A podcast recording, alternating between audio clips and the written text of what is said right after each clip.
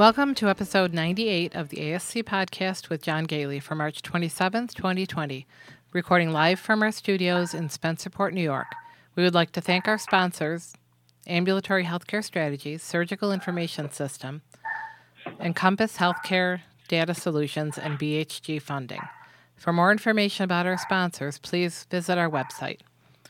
This is Susan Cronkite, Chief Researcher of the ASC Podcast with John Gailey and Senior Nurse Consultant for Ambulatory Healthcare Strategies.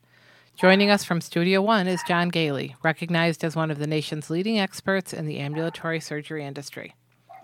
Joining us remotely from Rochester, New York, Jenna Alvarez, Senior Nurse Consultant with AHS, Alex Borneman, Director of Operations with AHS, and Judy D'Ambrosio, Director of Educational Services with AHS.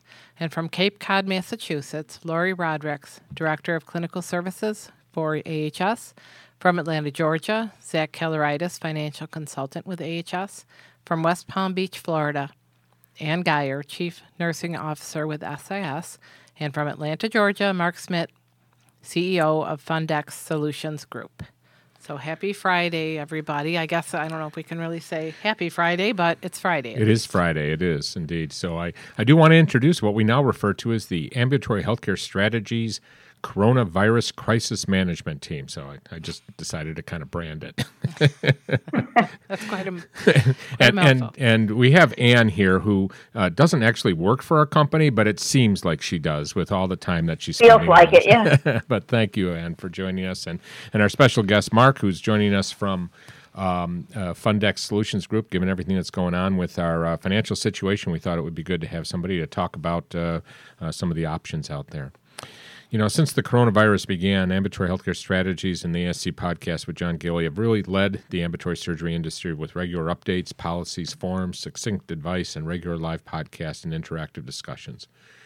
Uh, no other industry sources come close to our coverage. Uh, and as a family run business, ambulatory healthcare strategies and ASC podcasts have always operated with the very simple philosophy whatever it takes.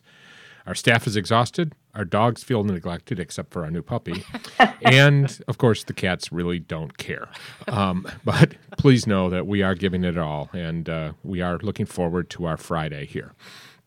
I do want to thank all of our clients for their patience and support during this stressful time and hope that those of, of you that are not yet clients will see us as a valuable addition to, to your team moving forward.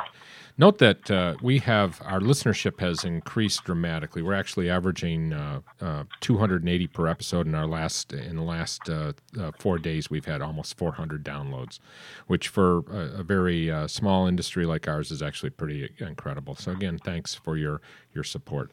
As you're listening to today's podcast, there's two ways you can do that. you've already figured out at least one of them. I've Obviously, if you're listening to me, one is through Podbean. it's an app that's available on your iPhone or your Android device. If you are using the Podbean app, you can uh, type your uh, question into the chat. Uh, and we do see them here. We have a couple people monitoring that, and we'll we'll bring that question up right away.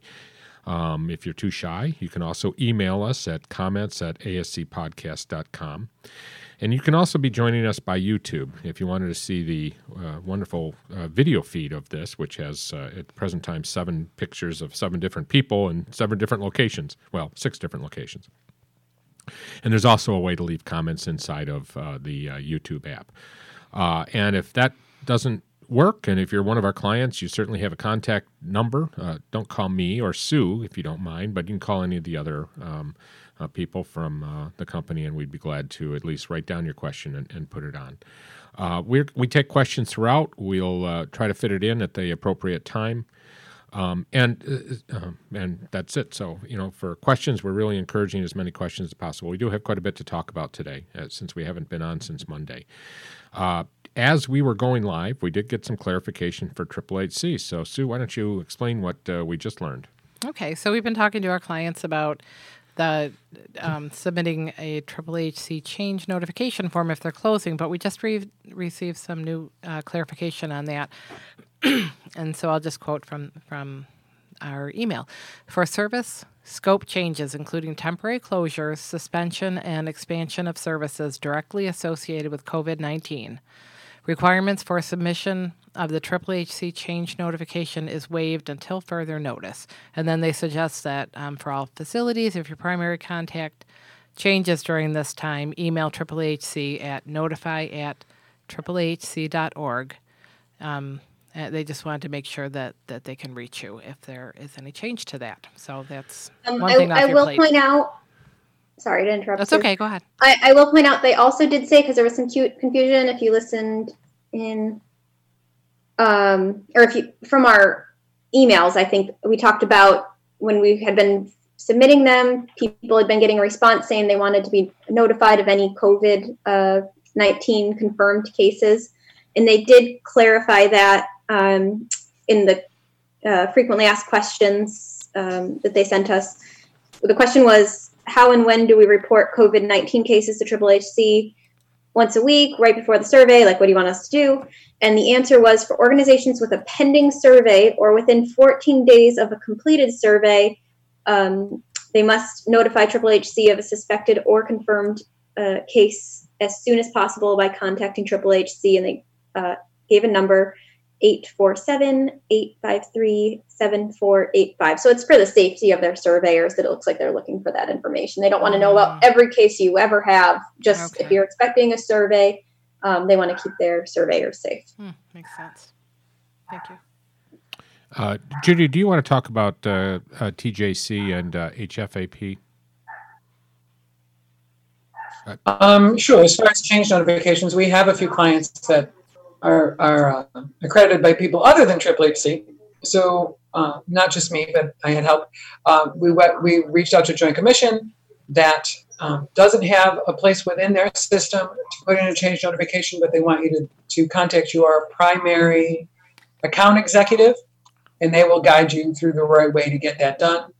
Um, and as far as HFAP, I haven't really heard how they're handling it or what they're doing, but I have somebody out there trying to figure it out for me. And as soon as I hear, I'll let people know.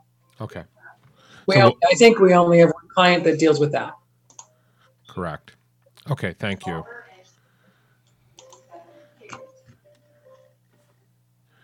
Okay, sorry.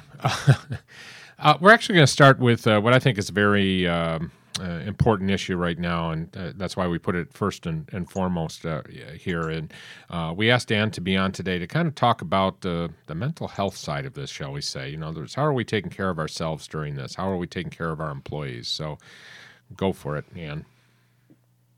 Well, I think that I made several notes before we started. And as I mentioned last week when I called, I was really talking about what I do, but I've done a lot of thinking about it and I've added some things to it. The first thing that I recommend if you're feeling really, really stressed is exercise. And I have to tell you, in our neighborhood, which we're not under lockdown right now in West Palm Beach, but I've never seen so many walkers, dog walkers, runners, exercisers, people that, and I've lived in this neighborhood for three and a half years and I'm always out walking, people I've never seen before. So obviously that you just need to get out and getting out, exercise. We're all going to be slimmer when this is over if we do that. Um, and there's different times of day, even if you're working from home and you're working remotely. Maybe you're a morning exerciser. You, maybe you're an after work exerciser. If you're working remotely and you exercise at noon, then you can work later in the evening because there's no time clock for you to punch in and out of. So consider that. Now, my husband hates this next one. Tackle big, tiring projects. So I have a COVID 19 to do list. Okay. Of course and you do. It's in my computer. I know, I know. He hates that. And it's in, for those of you that are laughing on the, that know me, you know I do have one. And I'm looking at it, and it's stuff like clean the closets, throw out all the old paperwork in my office, hang pictures in my office, um, clean out the refrigerator bins. I mean, the list is half a page long right now, typed, but it kind of keeps you on track. So, and it's stuff that you always said, I don't have time to do it, but if I'm ever at home, I need to do whatever. Yeah. So, start your list. Read a good book. All right, when I was in graduate school, I didn't get to read at all. And I kept thinking, okay, when I get out of graduate school and I graduate, I can't wait to read. Well, I felt like a deflated balloon when I got out of graduate school, and all of a sudden I had time and I didn't have the initiative to read. Now's the time.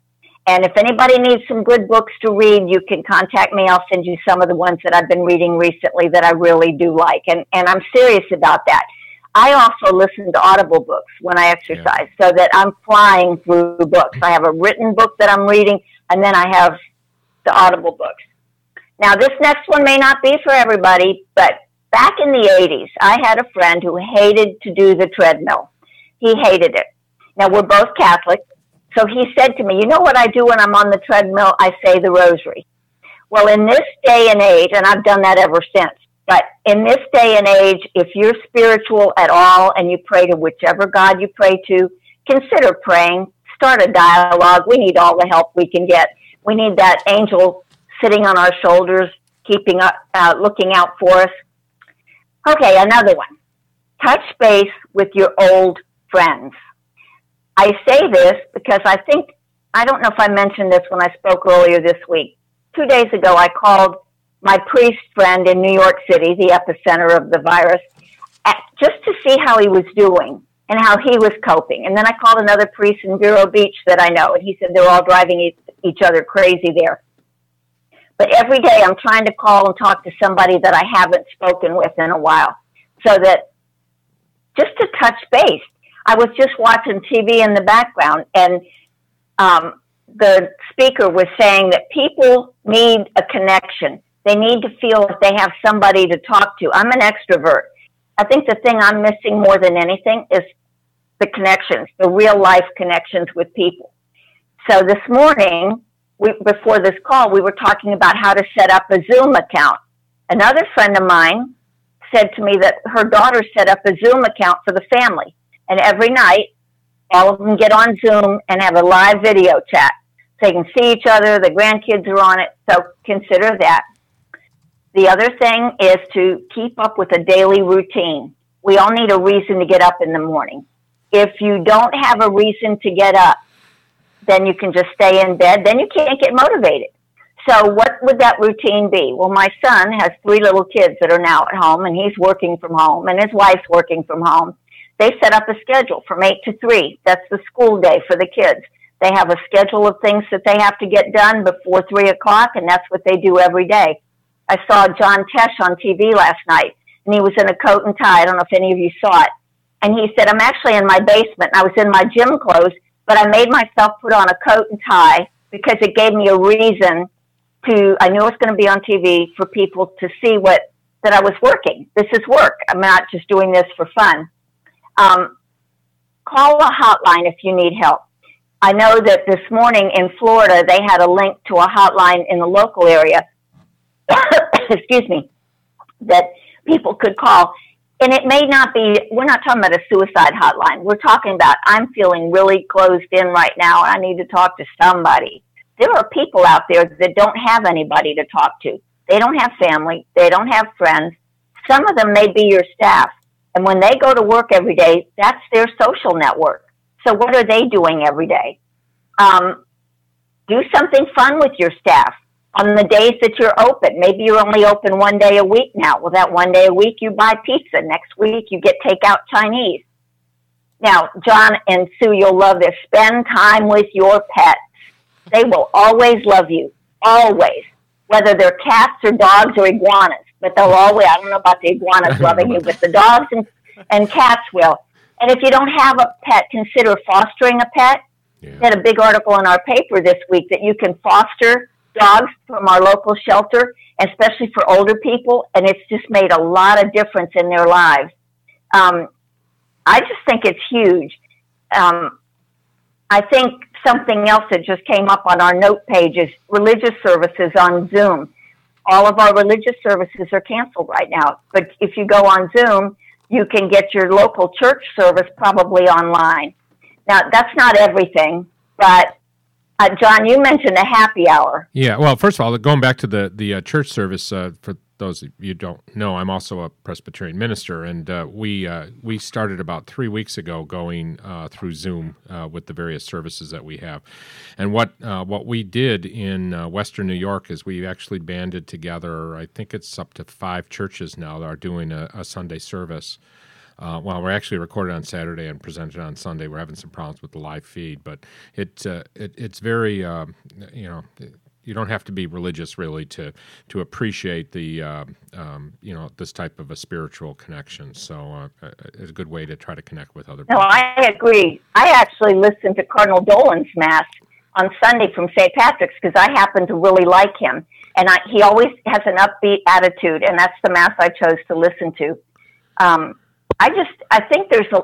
I mean, this is a list of stuff that I recommend, and I would love to hear from the rest of you what you think. Lori, I think you were having something to add. Before I said that, I did want to mention the uh, the happy hour though. Uh, one of our clients, oh, yeah, yeah. in uh, Watertown, I think it's Judy's client. Uh, um, um, they uh, they they today is their last day, right? Or was it their? I, am not quite sure when it was, but they decided to get together on Zoom and have a happy hour. Talk. Can you tell a little bit about it, Judy?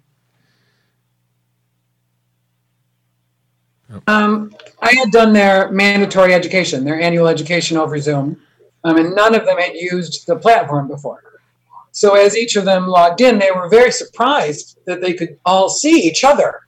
You know, and this was one was holding up this kid and holding up the puppy, and oh look at my new bathroom, and carried her laptop in there. Yeah. Um, and they all just love the concept and says, well, you know, we're not going to be together for a while, so why don't we on Fridays do this? And I taught the one girl how to do it, you know, how to send. She goes, then we can pour, pour ourselves a drink and sit in our own house and pretend that we're together. I mean, I think they're going to need that. When you work every day with yeah. the same bunch of people all the time, you become really emotionally connected, whether you want to believe it or not. As I look at all of your little faces, you become really emotionally connected to those people. And, and if you're separated from them, it, it's a hardship. It's, yeah. it's difficult. Yeah. Lori, go ahead. It's funny, uh, based on what Judy was talking about, I was um, texting back and forth with my sister. She's down in the epicenter in uh, Manhattan with her family. And I said to her, hey, maybe we can FaceTime and have happy hour. So that's something that we're going to look into. And then, you know, then we can just sit and chat instead of just, you know, texting back and forth. Um, but uh, I have to say that um, I am a born again Weight Watcher and they have all of their meetings on uh, virtual meetings now. So, you know, to keep in touch with all of their members, um, and I can't get over the number of people that have um, taken that up, and it's it's amazing. So there's a lot of things that you might do. I mean, even fitness clubs uh, such as Planet Fitness has a nightly, um, I don't know, thing on there on the on the web that you can join to exercise at home. Um, that's free, I guess, to its members.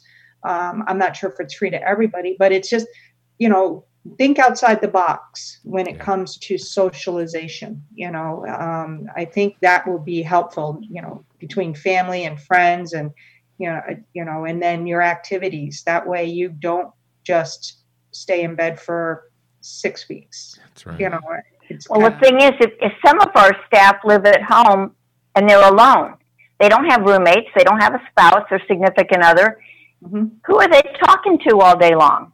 I mean, you can only talk to your pets so much without starting to feel like you're, you know, there's a second head in, in your brain or something. But um, no, I think I, anything that we can do, any suggestions, it'd be interesting to see, John, if if the people on this call could reply with what they're doing to get through it, because it may be something none of us geniuses have thought of. Yeah.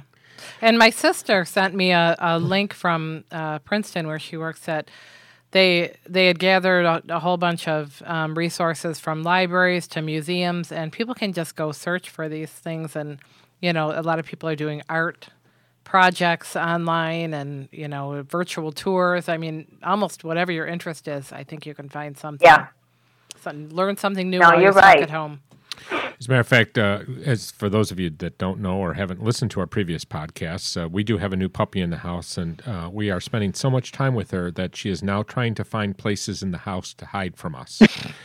So come back. it's like, and then well, I'm oh, taking my little. I I take. I walk in the during the day, and then at night, my little Chihuahua was getting had lost her little waistline, and so we've been taking Tinker along Flagler Drive. If any of you know anything about West Palm Beach, it's all along the water, when the sun starts to set, the one dog's too old, so Carl takes care of her and just holds her and does little stuff. And I walk Tinker. Do you? She walks faster than I do. People comment that she's walking me, and we walk two miles. I've clocked out a two mile, you know, path. She loves it, so she'll slim down for sure. Okay, well, I guess we gotta have to talk about the real stuff now. um, so, ASCA, the ASC Association, did uh, um, issue a report on surge capacity. Um, is repl- uh, released a proposed plan for ambulatory surgery centers to assist the local hospitals, and the proposed plan includes five options and the regulatory changes that would be necessary to allow those ambulatory surgery centers to help in this area. So, very interestingly, nothing concrete, but something to keep an eye on. Um, for a full list, uh, it will be available on our website. I believe we well, it'll be available on our website. So just just an uh, FYI, uh, here's some of the ideas. Option one is ASCs can take outpatient surgical elective, uh, urgent elective uh, procedures now as we are best positioned to do this. And this is really the highest and best use of our, our, our of our capacity because uh, that's certainly what we do every day. So you can take on urgent surgeries from the hospital at an ambulatory surgery center. Uh, you can take on emergency fracture surgeries, uh, for example, except for hip fractures. Option two is ambulatory surgery centers can re- transition to accommodate complex surgical cases. Um, in other words, migrating overflow surgical case volume, uh, both inpatient and outpatient. Option three is ASCs can expand the services to meet the different needs you uh, you have based upon the assets that you have in place across the country. So, for example, uh, you can be a triage center, you can serve as an infusion center, which I think is a particularly good use of an ASC. Uh, provide inpatient overnight beds, which we know we uh, we generally can't do. Uh, we can become a birthing suite, which uh, is not a high priority item, but it certainly would uh, not be a bad use of our centers. Or you can serve as an urgent care center for uh, non COVID 19 patients. The fourth option that ASCA um, suggested was ASCs can further expand their services to meet the community's needs. So, and once these are employed, it would be difficult to go back, providing the services and options one through three. So, in other words, once you do this, uh, you might be cutting out those previous things we discussed. And in this situation, you could be a COVID 19 testing and triage center, uh, or you could act as an ICU setting for the um, these patients. Again, it'd be difficult to go back because at this point you'd be taking uh, directly taking care of COVID 19 patients. And the fifth option, and kind of the lowest priority, but certainly another option out there is the facility and or the resources used, uh, uh, not providing medical services within the facility, but th- become things such as a sleep center for a hospital, uh, call teams, or provide resources, staff, and equipment only. Uh, that's the, that's not the best use of our time, but at least you're using the center for something. Um, let's uh, talk briefly, Jenna, about uh, uh the ASCA demographic form. So ASCA also proposed a demographic form that could go with uh, the letter. So remember, uh, on Monday we suggested that you reach out, reach out to your hospital, and that you uh, talk. You discuss with them what you could do for the hospital. Jenna, go ahead. Uh, so this form is a good thing to send along with your communication to the hospital or to your local emergency management um, office uh, through your local government. Um, and it has just basic demographics about where your facility is located, the number of staff you have available, the types of equipment you have available. Um, you know, like if you have X-rays uh, machines or C-arms, um, crash carts, uh, IV pumps, wheelchairs, etc. Um, also, the number of um, operating rooms, pre-op beds, PACU beds that you have, um, the availability of uh, decontamination or sterilization, and um, the medical gases you have available, and the PPE you have available. Uh, and that uh, form is available on our website at ascpodcast.com. I guess I didn't mention that before, but we try to mention it a couple times here. There are there is a lot of information up at ascpodcast.com, uh, and just follow the links on on that um, uh, on that page. Uh, we're giving a lot of information out um, and a lot of forms, a lot of policies, a lot of things that could help you get through this crisis. We don't talk about them in every episode, obviously, and, and certainly going back and listening to previous episodes will help you to kind of uh, see what we've prepared for you and provided uh, to help you get through this crisis. So that's at ascpodcast.com. We did reorganize the uh, setup on, I think it was on Monday or Tuesday, to make it a little bit easier to use. You know, that as as things go on, the the way we had formatted it before became less relevant. So we uh, it is more um, uh, subject oriented than it had been in the past. Judy, why don't you talk about uh, the ASC? Qual- sorry. Oh, I'm sorry. Sorry. Thought we had a question. Um, uh, so, uh, sorry, Judy. Uh, why don't you talk about ASC quality reporting uh, to Okay. CMS? Okay. Um, we got word earlier today, I think, that um, for those of you that, that are involved in the, the quality reporting part of this, that uh, the centers, well, CMS um, has decided that the ones that would be due in, in May, on May 15th of this year, covering last year, 2019, um, we're not going to make, they're not going to make those mandatory. I mean, if you choose to, you're welcome to, and, and that information will be made public. And there will be no payment penalties assessed if your ASC does not report. So just so you understand, CMS announced it's granting an exception for the reporting requirement. Um, has given some of the some of the reporting extensions, but the ones that we normally do 9, 11, 13, um, there just is no reporting for this year. For those programs with data submissions deadlines in April and May of this upcoming April and May, um, they will be optional based on whether you decide you have the time, ability, staff uh, to do that. If you do that, they will still use that information to make public. Um, no data reflecting services from January 1st, 2020 through June 30th, 2020 will be used in the calculations for Medicare quality reporting. So that's one less thing you need to worry about. Um, if anybody had even thought about that in the last three weeks, um, I know we hadn't thought about it until earlier this morning when we started to have this conversation. Uh, thank you, Judy. Uh, Lori, uh, you listened to a uh, webinar yesterday from AORN uh, regarding some infection control issues, and uh, we tried in our morning update to, to at least kind of give a brief overview of it. But um, th- but there was a lot of information. Can you kind of summarize it in less than uh, uh, five days of information? I was just frantically trying to type it up. Um, all right. So I'll break it up into two. Well, I can break it up to 12 categories, but let's just start with if you are currently performing procedures. Um, the, some of the things that they recommended um, is that sta- well, the use of the N95 respirators, if you have them, they um, they're recommended just to be used in the event of patients with known or suspected COVID 19. Number one. Number two, they're also recommended if you're going to be doing any procedures that are could um, potentially uh, cause um, droplet or respiratory contamination, such as intubation, extubation.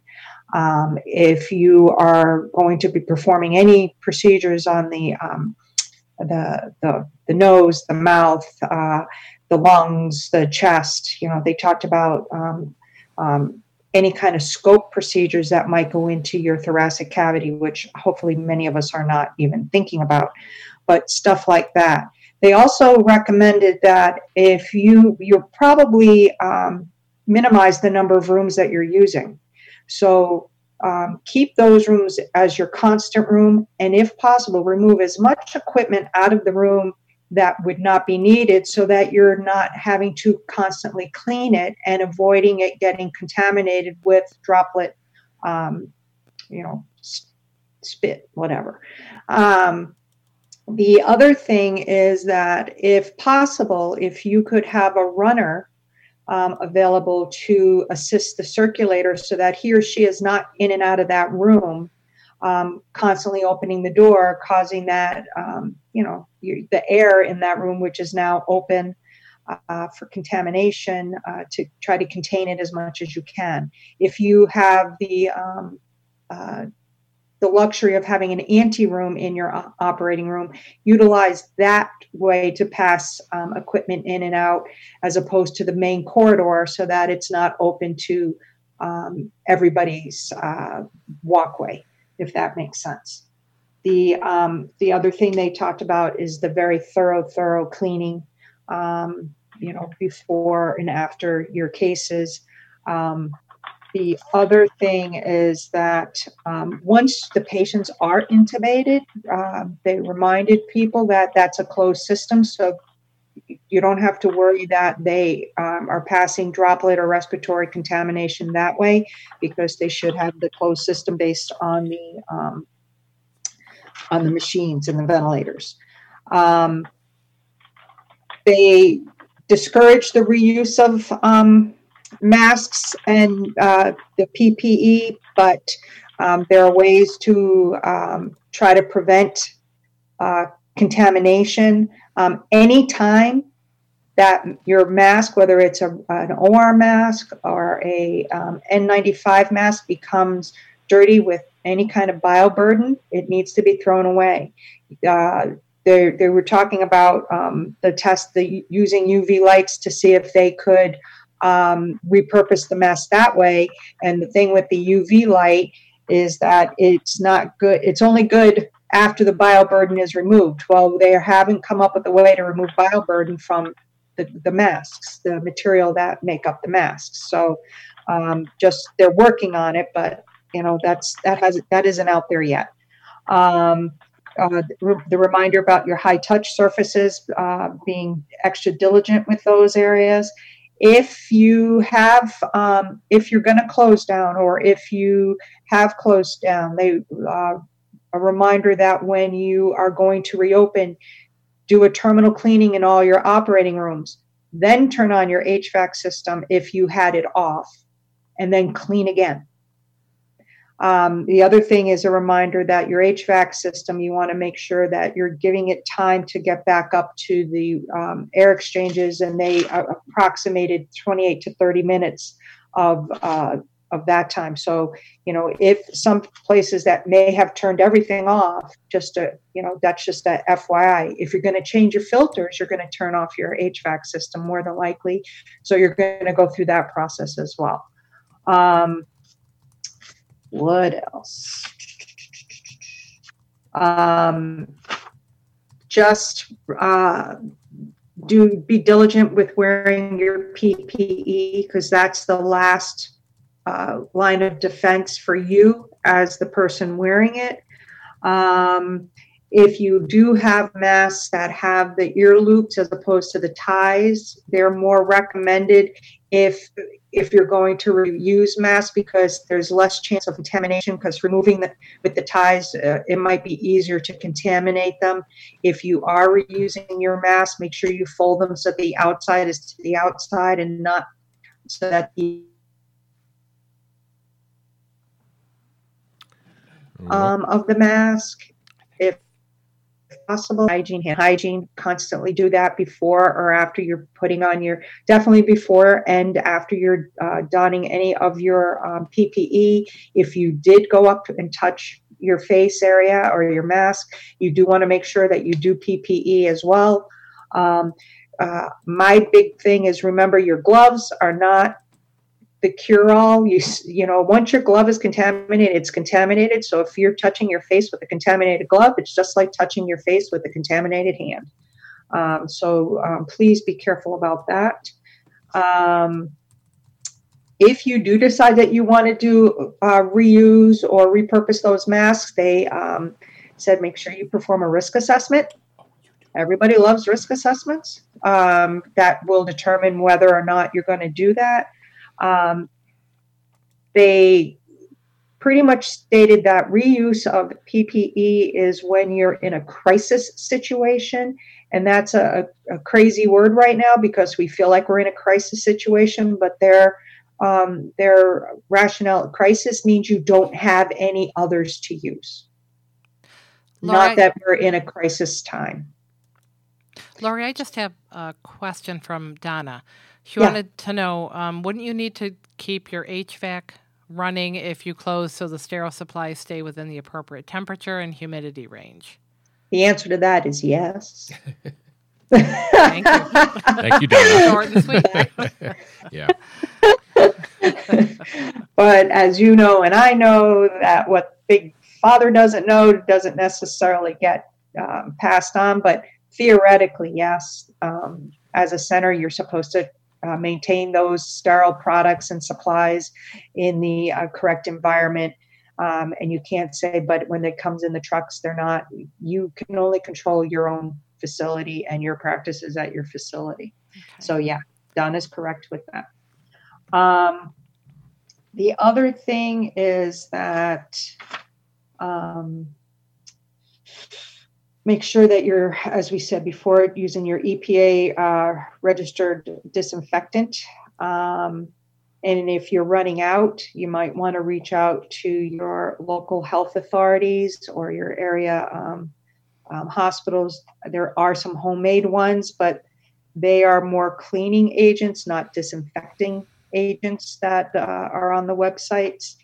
Um, you don't really have to worry about your your equipment and as in your um, instruments because the processes that you have in place for the cleaning, disinfection, and sterilization is is fine for the COVID nineteen at this point that they know of. Um, as long as you're doing your practices accordingly, you don't have to do anything special for that.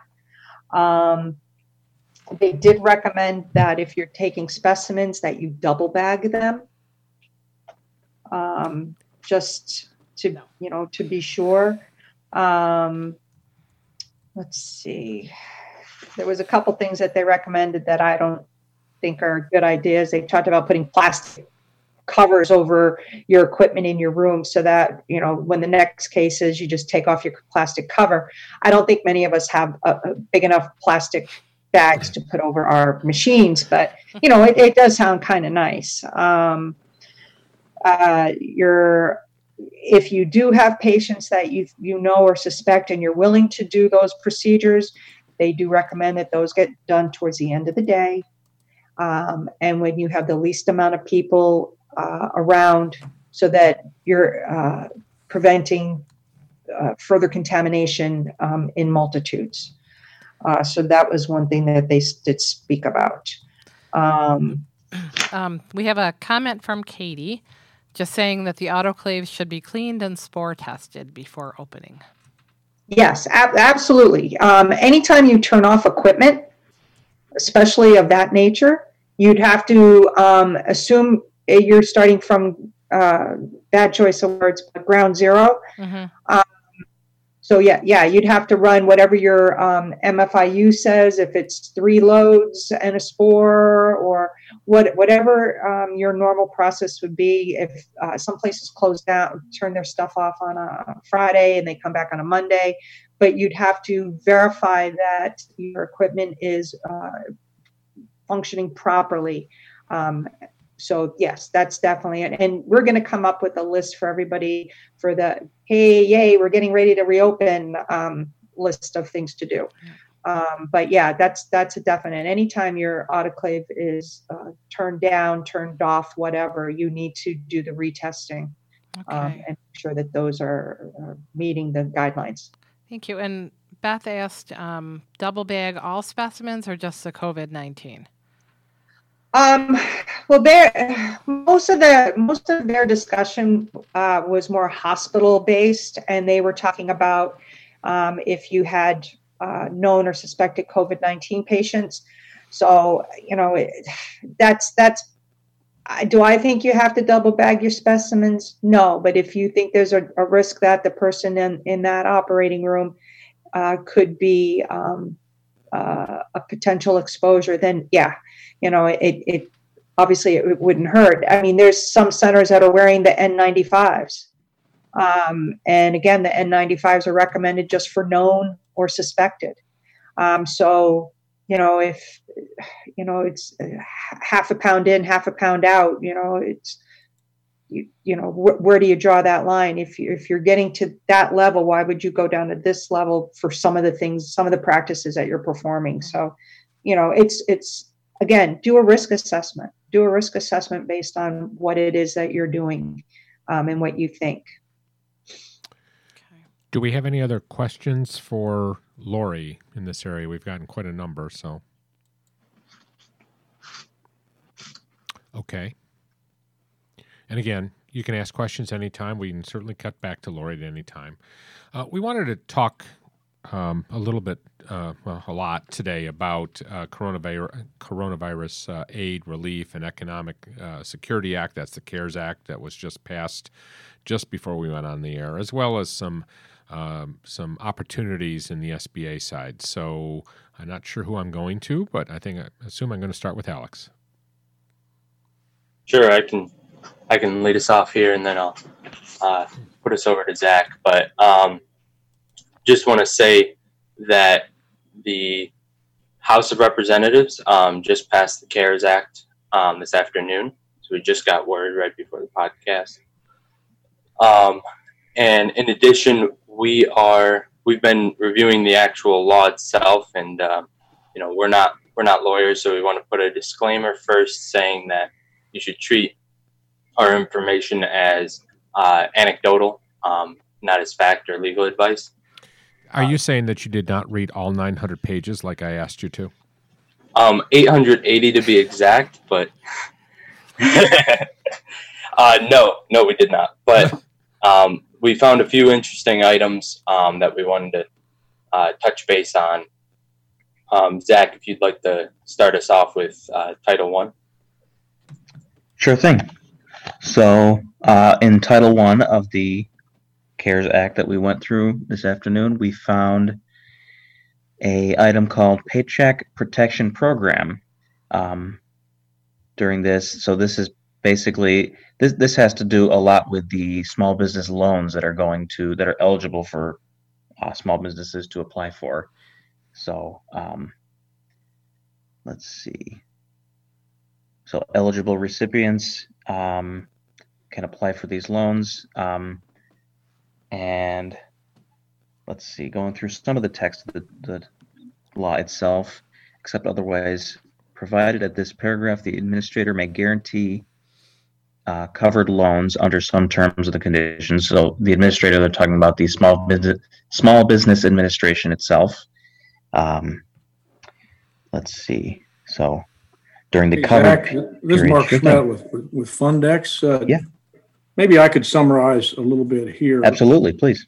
The uh, Paycheck Protection Act, or PPP, the objective is to assist small businesses with payroll expenses, as you can tell from, from the uh, name of the act. It basically provides that the SBA will 100% guarantee loans to small businesses in the amount of uh, roughly two and a half times your payroll expenses and that's an average over the last year. A lot of details in here.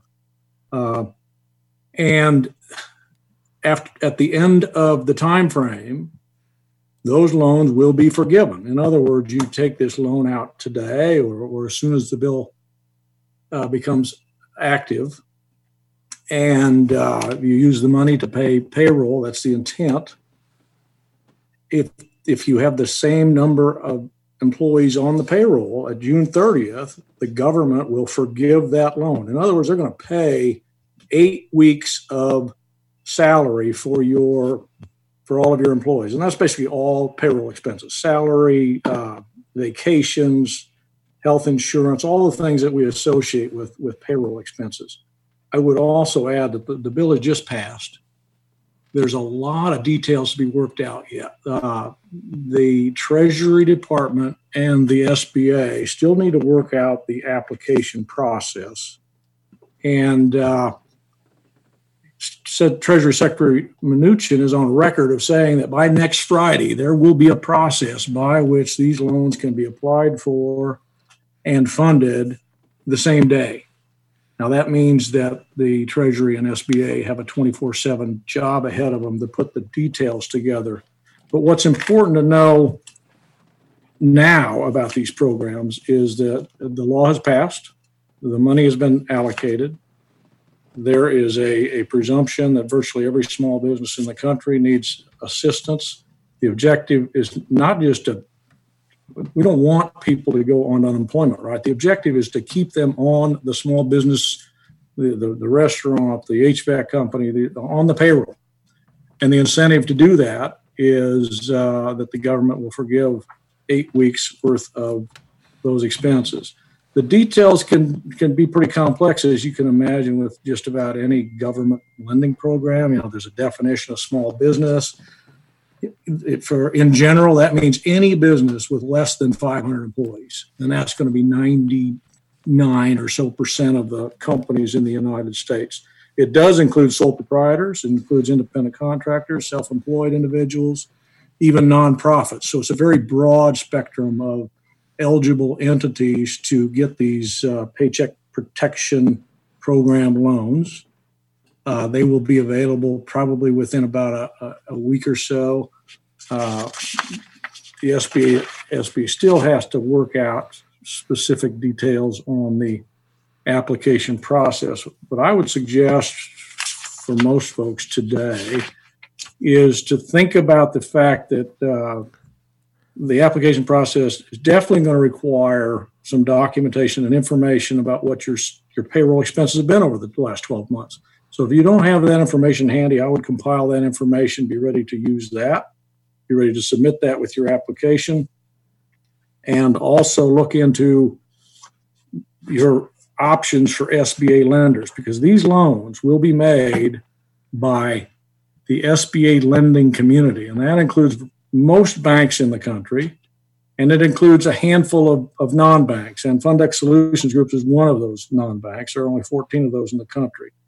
So uh, you need to, I would suggest you look into whether your bank offers these loans, look into other options such, such as Fundex Solutions Group, and be ready to apply when the details are worked out. I will add that they're, they're very attractive, I think to, to the small business. They should be very effective in, in uh, carrying out the objective of the program. There's no collateral required. There are no personal guarantees required. Uh, many of the other provisions that apply to an SBA loan, which can be complex, will not apply here. And of course, it, they have to waive most of those requirements in order to make it a same day application process. And, and Mark, so, I think we also need to, uh, to, to, remind everybody of the importance, and we've talked about this before, of maintaining uh, and, and keeping uh, meticulous records during this time of the, yeah. the expenses that you're incurring, uh, especially those that are above and beyond what you're normally incurring. Um, and, and what you've done in order to maintain the payroll during this period of time. That's, that's an excellent point uh, because especially the what you've done to maintain payroll, what your employee numbers are, because the government's going to look at the pay the time frame between February of this year and June of this year, and if you still have the same number of employees, uh, you'll have eight weeks of, of uh, expenses forgiven, but you have to be able to prove that you've still got them. So that's a good point, John. Documentation is key, as it is with most most all government Everything, programs. Yeah. Uh, who wants to speak next? Zach, if you want to start again with uh, Title Two, which is um, talking more about uh, tax uh, tax relief. Sure thing. So, um, so based on what we found, uh, there's another section in Title II of the of the CARES Act called Employee Retention Credit for employers subject to closure due to COVID nineteen. So it, the title seems to suggest um, if you had to close for any period of time, um, according to the text of the document, in the case of an eligible employer, there shall be allowed as a credit against applicable employment taxes for each calendar quarter in the amount equal to 50% of the qualified wages with respect to each employee of such employer for such calendar quarter. Um, I don't quite speak legalese, but that seems to suggest, um, like like Alex was mentioning, um, tax credits, yeah, tax implications. Um, yeah, and then going moving along, um, there's another uh, section called delay of payment of employer payroll taxes. I believe, um, I'm not if if I'm not mistaken. This this might be the section in that talks about um, taxes being delayed from the typical April deadline until July. Um, I know that was part of the proposed deal. I'm not sure if this is exact portion where it was located, but um, I know that was that was a factor. Um, so, yeah, Alex, if you wanted to move on to Title Three. Uh, Or- why or don't Mark, we if you have it. talk about this, Mark? Let's talk about just a couple Sure. more SBA, uh, SBA related issues before we move on to non, uh, financial assistance section. The, uh, SBA, uh, uh, another very important provision here that affects SBA lending is that if, if any company has an existing SBA loan, 504 or 7A, the government is going to make six months worth of payments starting today, uh, once the law is active. So the government is stepping in and, and directly making payments on SBA loans for the next six months, including any new loan that's made the next six months. So that's very, for any of you that have an SBA loan or thinking about taking one out, that's a huge, uh, a huge incentive. Let me also mention that you've probably heard about the SBA Economic Injury Disaster Loan Program. I'll just say that the disaster loan program is one that the SBA administers itself. Okay, it, it it's not a new program. It's out there for hurricanes and floods and other disasters, and uh, it's been activated also for every state in the country. You can go to disasterloan.sba.gov and potentially apply for a loan there up to the uh, amount of your economic injury, up to $2 million, and, and those can be up, up to 30 years. Otherwise, I would just say we know for a fact that the government is still considering additional uh, legislation to make SBA loans even more attractive, including higher guarantee amounts, lower fees and interest rates. Uh, so the government is not done with economic assistance to the small business community. This is a, a great start with the CARES Act, but there's probably more coming, so stay tuned. Now, we have a, question from uh, Brian. He said, I believe there is a provision to bring back furloughed employees within a certain time and still be eligible for the loan forgiveness. Does anybody know the time frame for that? If there is a time frame. So, uh, I mean, what, what this gets down to, uh, Mark, and I know they're looking it up as we speak, is that uh, many Yes. people have already made the decision to furlough because, of course, they had to. And uh, the question is, that, you know, have they hurt themselves as a result of of making that decision before the CARES Act was uh, was signed? And by the way, we should point out that it has been passed by Congress, but it still has to go to the president before it's actually enacted. I, w- w- and uh, we assume There it's is a, pro- yeah, I don't have it right in front of me, but there absolutely is a provision in there to address that issue. I think there's a certain number of days. If, if you bring your payroll back up to that level, in other words, they want you to bring them uh, back on the payroll if you can. Right. Okay, so we will look that up, Brian, and we'll uh, we'll get back to you. I, I'm and the problem, the reason we probably don't know is maybe that hasn't been found yet in the uh, in the actual legislation, but we'll keep looking for it, and I'll I'll get it. I'll get back to you on that. And he, he just commented, it seems counterintuitive to bring them back too early and then only have eight weeks of loan forgiveness. So, Right. uh, the website. Are there any other questions? I'm sorry. Oh, right. Somebody was asking the uh, website address. It is ascpodcast.com again, where a lot of this information is. Uh, we, uh, I have not been able to post uh, this information uh, from the CARES Act. We'll try to get that up tonight. I, it might not go up tonight, though. We might have to wait until a little bit more information comes out, which I'm sure is going to happen over the next uh, probably 12 hours. So as soon as we get any summaries, and Mark, I might ask you to help out a little bit on this too with uh, some uh, summary information, if you wouldn't mind, that we can post on the ascpodcast.com website. Any other questions? This is uh, great. Any other uh, comments? Anything we are? Oh, I think we have another section, Title Three, right? Yep, yep. And this uh, this section is a lot less um, having to do with small businesses and a lot more having to do with the healthcare system. Um, it it really won't be too applicable for most ASCs. Um, however, it will be it, it's it's actually quite interesting for upcoming um, disasters that might happen down the road. Um, so, for instance, uh, they've started to address um, supply shortages that we saw at the beginning of the disaster and come up with a plan um, for mitigating those in the future. Um, for example, um, manufacturers that begin having drug shortages. Um, this is manufacturers of device medical devices that are deemed um, essential to the response of a disaster by the Health and Human Services Secretary. Um, they have six months prior to running out of their supply in order to um, notify, they have to notify the Health and Human Services Secretary six months prior to running out. Um, or if that's not possible, as soon as possible.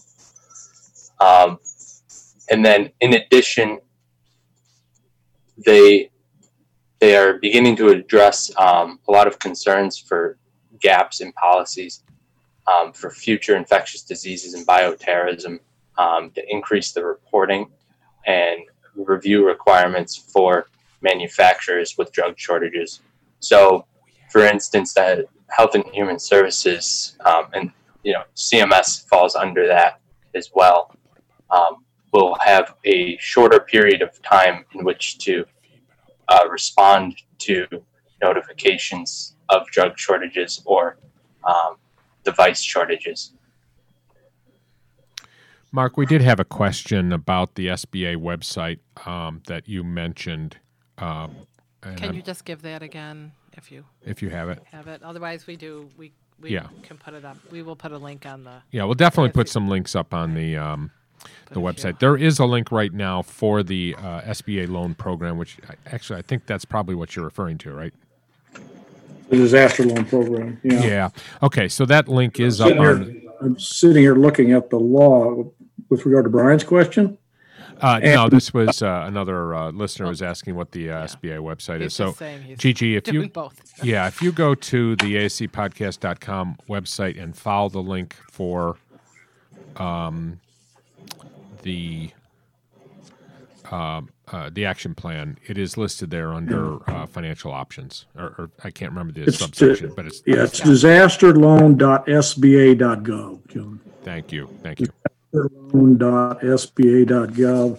And with regard to furloughed employees, if they were furloughed after February 15th or in the next 30 days, which is a- after the enactment of the act, so it's between February 15th and basically the end of, of April, if they, they were furloughed during that period of time, they will not reduce the loan forgiveness if you have them back on the payroll by June 30th. So yes, Oh, you're, you're Okay. about the, you know, the incentive is not exactly 100% there.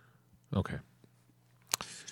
Any other comments about the SBA program? Any questions about the SBA program?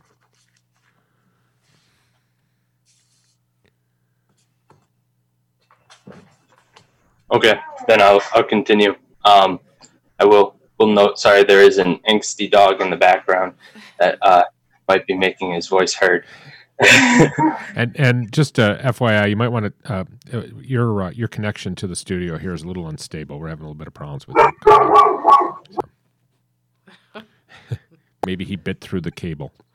okay, yeah, yeah, he might. have. um, hopefully, this is a little bit better. Um, so one, the the next part of this title addresses access to healthcare for COVID nineteen patients. Um, one interesting tidbit that I found in here is there is mention of an in vitro uh, diagnostic test. Um, I I haven't heard anything else in the news about this, but it seems that they're keeping their options open um, for how they're able to test patients in the future. Um, in addition, there is a requirement that each provider of a diagnostic test for COVID 19 make, pub- make public the cash price of such a test on their public internet website. Um, and as well, a if the the price in regards to the cash price itself, um, there there's an opening for health plans to uh, negotiate the price, um, but again, they the provider must list that um, price on the public web internet website. So for anybody looking to become a uh, testing site, that might be something that you run into down the line. Um, and the next part in sub part B, uh, support for healthcare providers.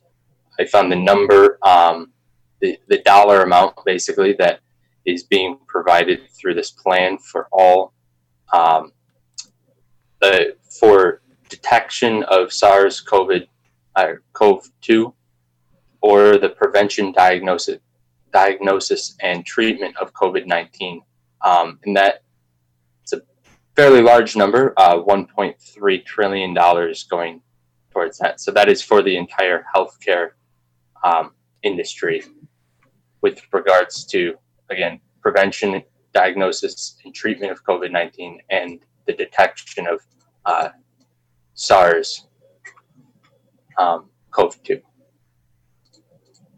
In addition, um, there was mention of uh, improving the response uh, for the commissioned corps and ready reserve corps, um, which is a piece of the of the army um, currently that can respond in times of disaster um, and provide additional healthcare providers to regions that need them.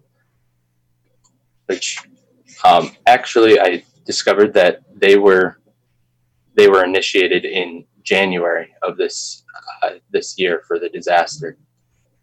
I found that quite interesting. And in addition, within 180 days, um, there should be guidance from Health and Human Services regarding uh, sharing of the PHI for COVID 19 patients. Um, so that'll be coming down the pike, which, again, really not going to be related to um, surgery centers for the most part, but it is an interesting tidbit that I found in the law. Um, anybody else have any questions? Are there any questions out there, John? Uh, no questions at this point. Okay. Uh, so uh, we just got news too that uh, President Trump plans on signing the CARES Act in uh, right now. It's, it's four o'clock. Uh, so uh, followed by, of course, a press conference at five o'clock. So this is uh, very exciting. I'm sure over the weekend a lot more information is going to come out about this. We will, of course, parse through it and try to put as much succinct information as we can up on our website. Just a note about our website. So if you go to ascpodcast.com, you'll notice that the first three lines down, the first one is a link to the most recent uh, podcast. And uh, we, I usually am able to post a, a recording of this podcast eh, probably within five hours. Probably should be up there by midnight or a little bit after that.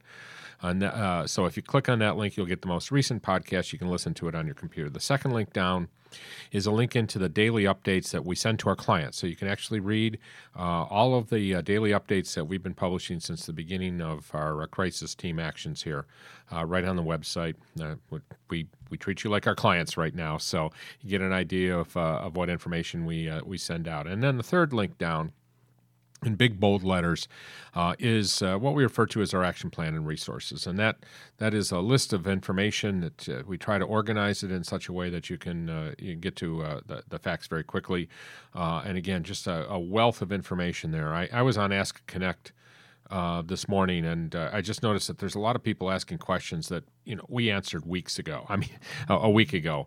so please pass that information on to um, uh, on to uh, anybody that uh, that might be interested in it. Sorry, we just got a text message in. Let's see if that's important. Um, is it a question? Sure, I've got I've got one more note from uh, Title Three that I can add in while you guys are um, transitioning.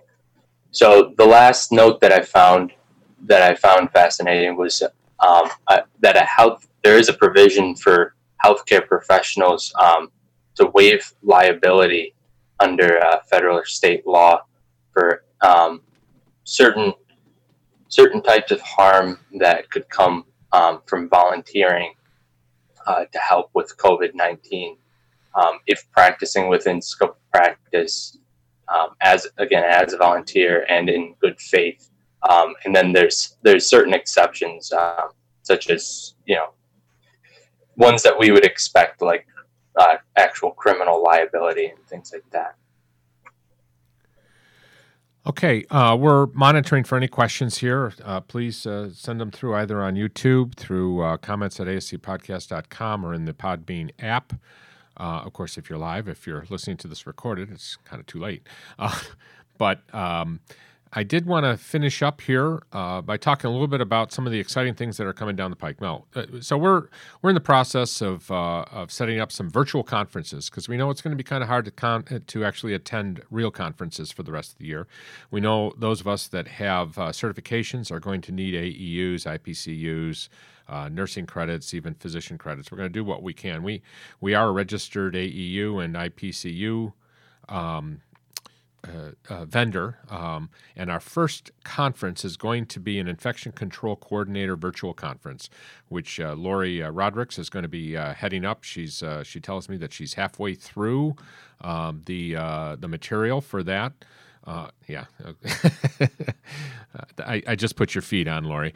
Um, and uh, I, you know, so I'm very excited about this. We're uh, one of the things that Lori and I talked about is we're going to try to make it as interesting as possible, uh, and uh, make it, you know, kind of feel like you're there with Lori in the room, which is kind of frightening, but um, as opposed to a typical webinar. And uh, so we're going to try to figure out some unique ways of doing it. It will be hosted on our uh, Zoom feed. We've already set it up. We just haven't pushed it out yet. So. Um, there are four sections to it. Lori, what are those four sections? So uh, we'll start with the role of the infection preventionist. Um, then we'll follow that with developing an effective um, infection control program. The then the infection control risk assessment. We'll go over that, um, and in there we'll talk an awful lot about what's going on today. Um, and then we'll end with performing an infection investigation. Um, there we have other thoughts for future ones, but please, you guys out there, let us know what it is that you want to learn. Um, and then I'll pretend to make it up. But, uh, you know, it, it's, we're here for you as well. Right. Um, so that, you know, it, it's, it's to help you. And, and again, if you're not an infection preventionist or if you have a, if you guys in the audience right now are uh, leaders in your organization, but you have someone that you think would be a good candidate, this is an opportunity to have him or her participate, and then they can kind of get a good feel for what the expectations are or what the benefits are, and you know. Um, so it's not just for an infection preventionist. This is this is for everybody to learn, and, and it's uh, a good opportunity to to pass on that um, information and have your staff hear it from others than you. Right, and that's a very good point too. In general, about uh, you know, we we love to hear your comments. We uh, we do uh, uh, try to prepare our podcast based upon information that we provide from you. We've gotten some incredible f- uh, feedback because there's things that obviously we're not going to be able to uh, um, to uh, to anticipate here, and, and our audience has been great about that. So, this uh, event is live. It will be on Tuesday, April 7th, 2020, at 8 a.m. It is all day. God bless us. Uh, seven hours of listening to Lori talk. It's seven hours. oh, did I forget to tell you? So, uh, but uh, it'll, it'll, be broken into hour and a half sessions. Um, it is a live event. It's limited to uh, the first 100, 100 attendees. Uh, we will record it afterwards, and of course, that'll be available sometime uh, soon after that. Uh, attendees will receive a certificate of completion. They will receive AEU and and or I guess it's or IPCU credits. Uh, you can use it to demonstrate. This is important. You can use it to demonstrate training as an infection control coordinator for CMS infection control purposes or accreditation purposes. That's really our whole goal here is to make sure that you know we're we're we're directly giving you those skills that you need in order to become at least in the beginning. Let's face it, you're going to have to do a lot more in order to continue in this role. But if it's new to you, or if you want to prove that you're uh, keeping current, this is this is the type of conference to do that. It is free uh, for paid ambulatory healthcare strategies retainer clients. Again, uh, let me say that again. It is free for paid ambulatory healthcare strategy retainer clients. And it'll be $199.99 for non clients. The normal price is $249.99 and it will be available as a recorded session after the live event. Uh, I'll be sending out requests uh, to our clients for people to sign up uh, once I figure out how to do that. Uh, and uh, we are in the process of requesting six hours of AEU and IPCU credit through the Board of Ambulatory Surgery certification. So for more information, uh, feel free to email me at comments at a, comments at ascpodcast.com. Uh, and we do have other conferences planned. We're planning, uh, we're working on a, a New York State uh, specific conference. We would love to do some other state conferences. I, I know we've reached out to a couple more. Uh, and of course, we're looking for a two day virtual conference um, sometime in the next uh, month, month and a half. So uh, stay tuned for that. Does anybody have any questions? There will be bathroom breaks. yes, I, I, did build that in already to the schedule. So, oh, good to know. unfortunately, unfortunately, I can't serve you food through the uh, the, the, the webinar format, but uh, we we will. I, uh, I am keeping Dunkin' Donuts very healthy with my iced teas every day, so that's another way to keep your stress level down. Go visit your local Dunkin' Donuts. you I'll probably bring uh, our, our, Rosie, our our little uh, uh, eight week old puppy, on the screen every once in a while during the the uh, the webinar also, Great, just to break up looking at Lori for seven hours. I'll even do my hair.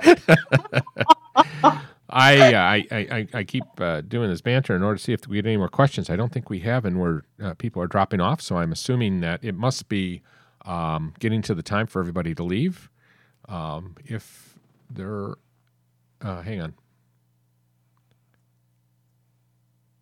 It's just me. I oh, got okay. an attorney, New York State Attorney General warning I thought I'd share okay, about cool. if you're a healthcare provider, hospital, or other organization within the health supply chain, you may be more advanced phishing attempts. Um, that people are phishing you for information, scamming, uh, basically more email scams by people trying to tell you how you can help your friends and colleagues. Uh, and, and thank you. SIS has sent out the same warning. Yeah, yeah, thanks. Uh, we probably should address that uh, um, in a podcast next week. I, I have reached out. We, uh, Nelson Gomes, a good friend of mine uh, from the IT uh, world, uh, hardware world, largely a networking world, works, of course, quite a bit with SIS. Um, he has reached out to me. We just have not been able to connect, and I think it might be interesting to talk a little bit about some of the technological issues that are surrounding this issue. I know, of course. Um, uh, maybe I'll put you together, uh, and I'll put you together with Nelson, and we'll figure out some uh, technological things to talk about. But definitely be very careful. There are uh, scams out there, and uh, be careful about what you click on. Be careful about people trying to take an, take advantage of the situation. So please be very diligent on this. That's exactly right. I John, I posted a question about will credits be available AEUs and IC credits if for the recorded session or just the live? Oh, good question. Uh, thank you. And both, uh, FYI, full disclosure here, both uh, um, Ann Geyer and I serve on the um, the the BASC board, the Board of Ambulatory Surgery Certification, um, and uh, assuming that um, uh, Ann and I are able to uh, get the board to certify the uh, the IPCU credits, which should not be a problem. They've certified everything we've done in the past. Uh, yes, it would be available both for the live and for the um, the recorded one. With the recorded one, I believe you're going to have to take a quick test. That's all in order to prove that you actually yeah. went through the material. That makes sense, but that would be very useful for the attendees. Yeah, no, definitely uh, going to do that, and and uh, we'll we'll have uh, we'll also have just like you would if you were attending a real conference, you'll have you'll get slides and you'll get uh, uh, a wealth of materials. We really we have a lot of uh, resources that uh, we provide to our clients anyway, um, and we would be glad to share some of those tools with you. The things that, that we've modified. the only thing we don't get, the only thing that we don't get is lunch. Snacks. That's correct. Yeah, and no snacks. snacks. and a coffee break. Uh, but we'll give you time to, to go off prepared. and get the coffee. and everyone can wear their pajamas. That's right. yeah, don't worry. We're not going to see you. It just me? But I've been thinking about food constantly since this started. And, and see, what did I just ask? Is lunch going to be provided? I know I was tongue in cheek. But, Oh my gosh, I'll sit here and eat lunch, and within 30 minutes, I'm thinking, okay, what can I have now? That's the older nurse in you. Oh, I think you're right, Lori. Yep. Thank you, thank you all. Yeah, so definitely, uh, uh, uh, you know, may, maybe what you should do is just you know prepare the food before the teleconference there with, uh, uh, uh, so that you can feel like you're there. Um, Yeah. Seeing no other questions, any other comments? Seeing none. Well, that's it for this episode of the ASC Podcast with John Gailey. Uh, join us again. We'll probably have another live podcast on Monday. Uh, and consider becoming a patron by going to our website at ascpodcast.com. Those patrons do help to pay the bills and keep the lights on in this wonderful studio we have here.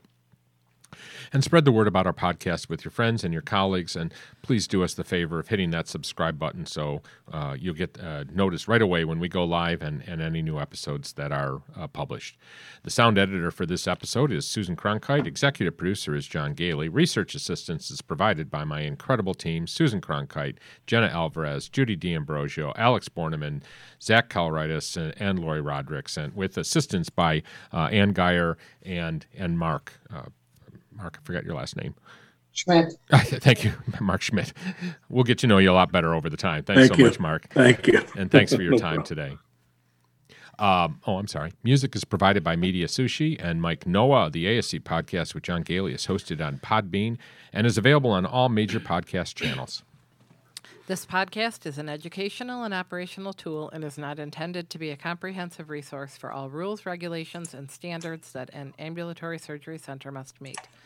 The advice provided should not be considered as, nor does it constitute legal advice or opinion. When reviewing specific situations involving legal and regulatory issues, attorneys and other professionals should be consulted. This has been a production of Eden Group Development. All rights are reserved. We would like to thank our sponsors Ambulatory Healthcare Strategies, Surgical Information Systems, Encompass Healthcare Data Solutions, and BHG Funding.